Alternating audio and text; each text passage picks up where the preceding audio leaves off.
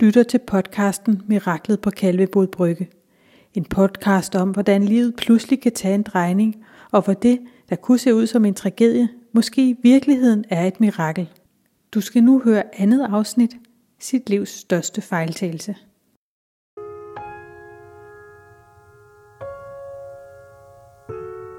Vi aftaler at mødes inde på Mikela. Jeg siger sådan, at jeg kunne godt tænke mig at mødes sådan lidt, lidt et intimt sted, fordi jeg synes faktisk, det var lidt svært.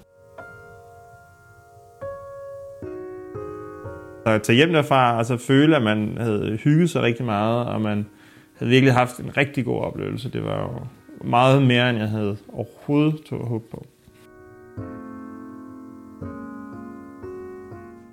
Vi kan lægge nok så mange planer og beslutte os for det ene og det andet, men det er ikke altid, at, at vi får lov at føre dem ud i livet. Øh, og nogle gange så er det, sådan, så er det den helt hårde øh, bremse, der bliver trukket i.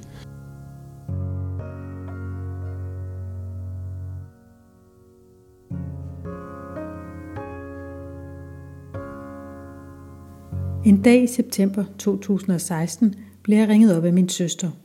Hun er læge, og hun er på Rigshospitalets traumacenter sammen med vores bror Jens. Han er blevet kørt ned på sin cykel og har brækket ryggen to steder. To måneder tidligere har han mødt en pige. Det har vi ikke vidst noget om, men det var hende, han skulle mødes med, for de havde noget vigtigt, de skulle drøfte. Vi ved heller ikke, hvem bilisten, der kørte Jens ned er, og hvor lang tid han har forsøgt at få fat på min bror. Men i marts Næsten fem måneder senere sker der noget. Hej Jens. Blev afhørt igen i dag af Kasper, og endelig lykkedes det at få hul igennem til dig. Har forsøgt at række ud uden held, og har ikke vil opsøge dig, hvis du helst var fri. Hvis du har lyst, vil jeg gerne mødes og se dig i øjnene og give dig en undskyldning. Der går faktisk ikke en dag, uden jeg tænker på, hvad min opmærksomhed må have været skyld i. En brækket ryg fik jeg at vide – Kommer du måske til at gå igen? Kommer du til at arbejde og leve det liv, du var i gang med, før jeg dukkede op?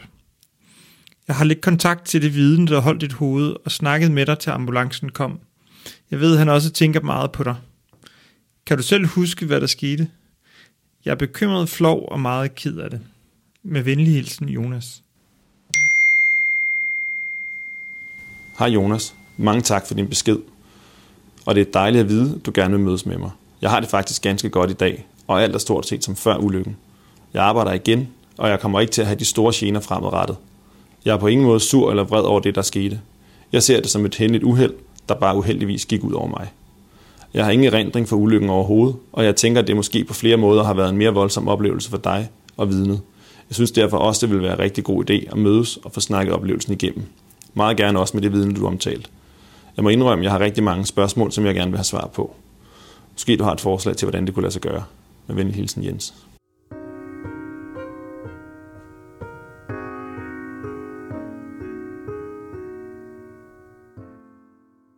At det blev jeg rigtig glad for. Altså det her med, at der ikke var så mange gener og sådan noget. Øhm, så øhm, var man jo så var man jo et andet sted.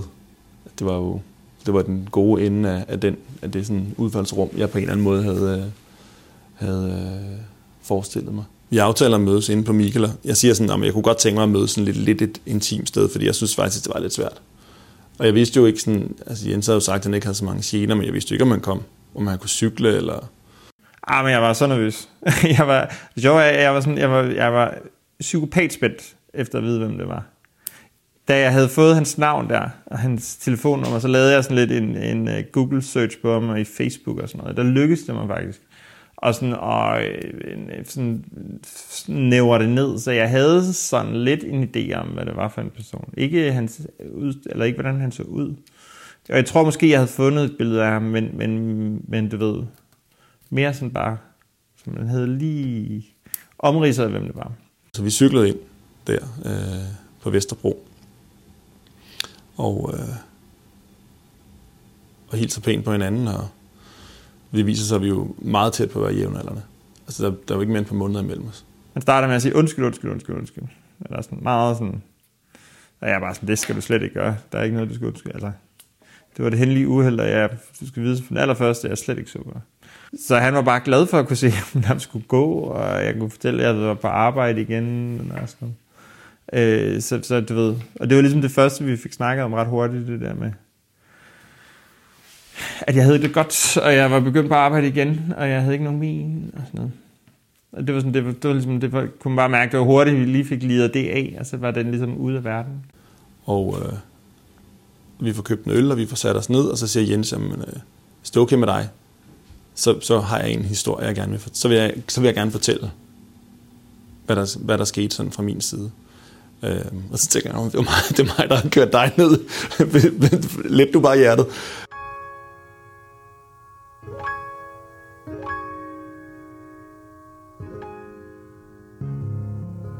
Så han fortæller jo sin historie. Fortæller om hende her Anne, og, og han som er blevet gravid. Så det er egentlig ikke, fordi der er noget galt med Anne. Det er bare for tidligt. Altså, jeg ved ikke nok om hende. Øhm, så, så, så ja, han skulle ikke have det barn. Øhm, og det skulle han over fortælle hende. Og hun havde skrevet en sms til ham, at de skulle mødes over på fisketorvet.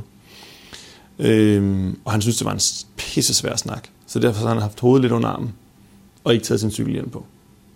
Altså, jeg tror bare mig og Jonas på en eller anden måde øh, snakker bare rigtig godt sammen. Og det, øh, det er meget sådan... Øh, let. Han er meget let at snakke med. Han er et meget snakkende menneske, og et rigtig sjovt menneske. Øh, og og øh, altså, jeg tror bare, at vi, øh, vi hygger os sammen. Og vi har lidt forskellige sådan, tilgange til livet, og vi laver lidt forskellige ting, men jeg tror bare, at vi, det er hyggeligt. Fortæller om, at han, øh, jamen han, øh, han jo ikke dukkede op. Og Anne synes, han var den største idiot. Det kunne man simpelthen ikke lave en aftale om, man skal have snakket, og man skal beholde sådan en baby, man har lavet sammen eller ej, og så ikke dukke op. Øh, så hun ringer en del gange til ham, hvor han ikke svarer. Øh, og det sidste, hun kommer igennem, så er det en sygeplejerske, der tager røret og spørger om, øh,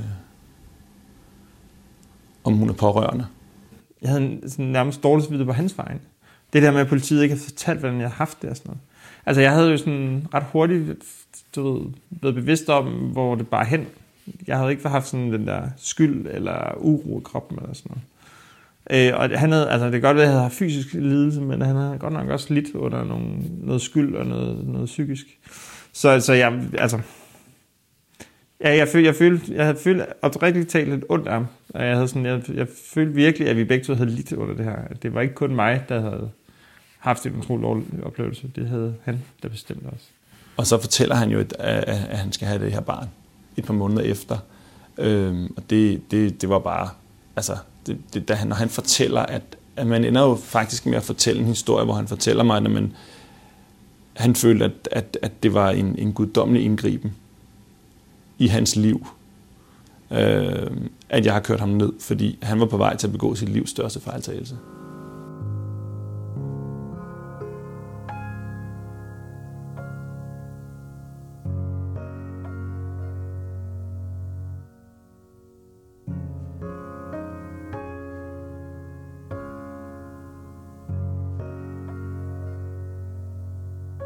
For mig, i løbet af den samtale, jeg har med Jens, der går jeg jo fra øh, at være rigtig ked af det, der er sket, til at møde et menneske, som ikke på noget tidspunkt har båret af, som ser det her som et henligt uheld, og som egentlig har brug for at fortælle, at det, der er sket der, det kan godt være, at det ikke er særlig sjovt at ligge på hospitalet, men det er endnu værre øh, at beslutte sig for, at man ikke vil have et barn, som man i den grad skal have. Det første møde, det endte jo som at være et langt første møde, fordi øh, ja, vi endte med, jeg tror, vi var der øh, mange timer, drak mange øl, og vi blev sådan, jeg var rimelig, det var rimelig hårdt at komme på arbejde dagen efter, kan fordi jeg var, ja, vi var godt beruset, og vi, vi endte netop, altså han fortalte jo alle de der helt sådan øh, præcise øh, oplevelser af, hvad der var sket fra hans side. I udgangspunkt, så var det jo, så mødtes jeg jo med Jens, fordi jeg synes, jeg manglede at gøre noget. Jeg synes, jeg havde, havde ødelagt noget for en anden. Øhm, og så synes jeg, man siger undskyld. Så, så, så det går jo fra at være en forfærdelig historie, og, og øh, en sådan en øh, nogle konsekvenser, at bære rundt på, til at være et vidnesbyrd om, at, at der bare sker nogle ting i gang imellem, som vi ikke helt forstår. Og som vi må leve med, at jamen, øh, vi kan lægge nok så mange planer og beslutte os for det ene og det andet, men det er ikke altid, at, at vi får lov at føre dem ud i livet. Øh, og nogle gange så er det, sådan, så er det den helt hårde øh, bremse, der bliver trukket i.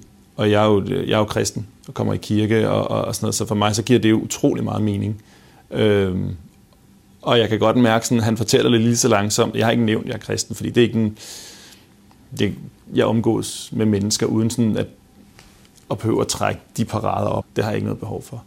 Øhm, men det er klart, at jeg, jeg sidder sådan øh, og tænker, sådan, når han begynder at fortælle de her ting, hvor jeg tænker, hold op. Altså, så har man jo lige pludselig, så man får lov at være, være en del af en større plan, som nærmest en ære, at få lov til os at øh, og, øh, smide sin bil ind i, øh, ind i den her ulykke, lige før den sker. Ikke? Øhm, og man kan jo ikke, altså man tænker jo altid, sådan, særligt hvis man har sådan en kristen baggrund, så tænker man, om det er jo, det, det er jo sådan, Gud griber ind. Altså vi får lov til at, at, at, at, at helt hen til målstregen, får vi lov til selv at træffe vores beslutning, og så en gang imellem, så er der alligevel nogen, der er så tåbelige, der bliver vi stoppet, ikke? Men altså, tage hjem derfra, og så føle, at man havde hygget sig rigtig meget, og man havde virkelig haft en rigtig god oplevelse. Det var jo meget mere, end jeg havde overhovedet tog at håbe på.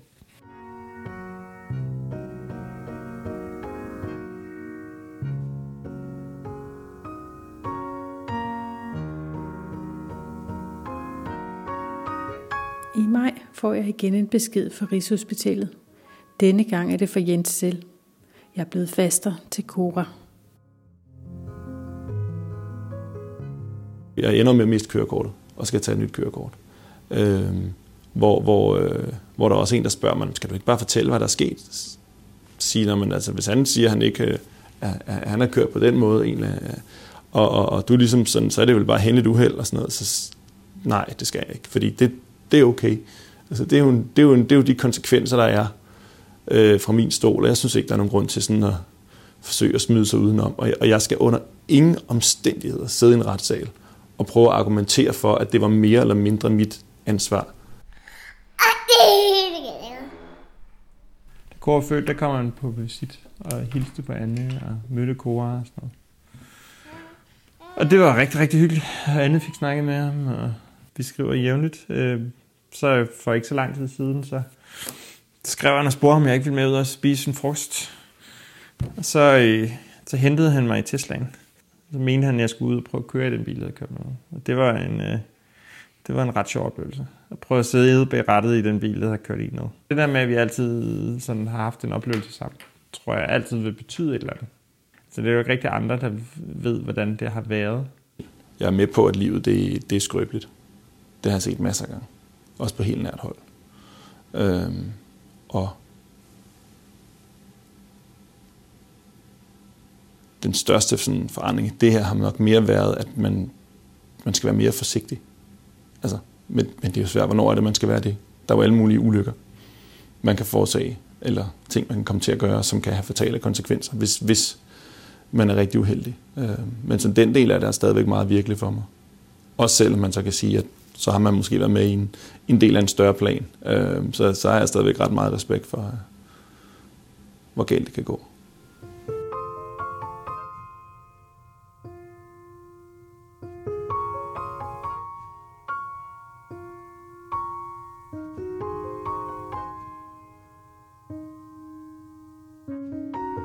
Du har lyttet til andet og sidste afsnit af podcasten Miraklet på Kalvebod Brygge, optaget og tilrettelagt af mig, Marie Bæktrup. Tak fordi du lyttede med.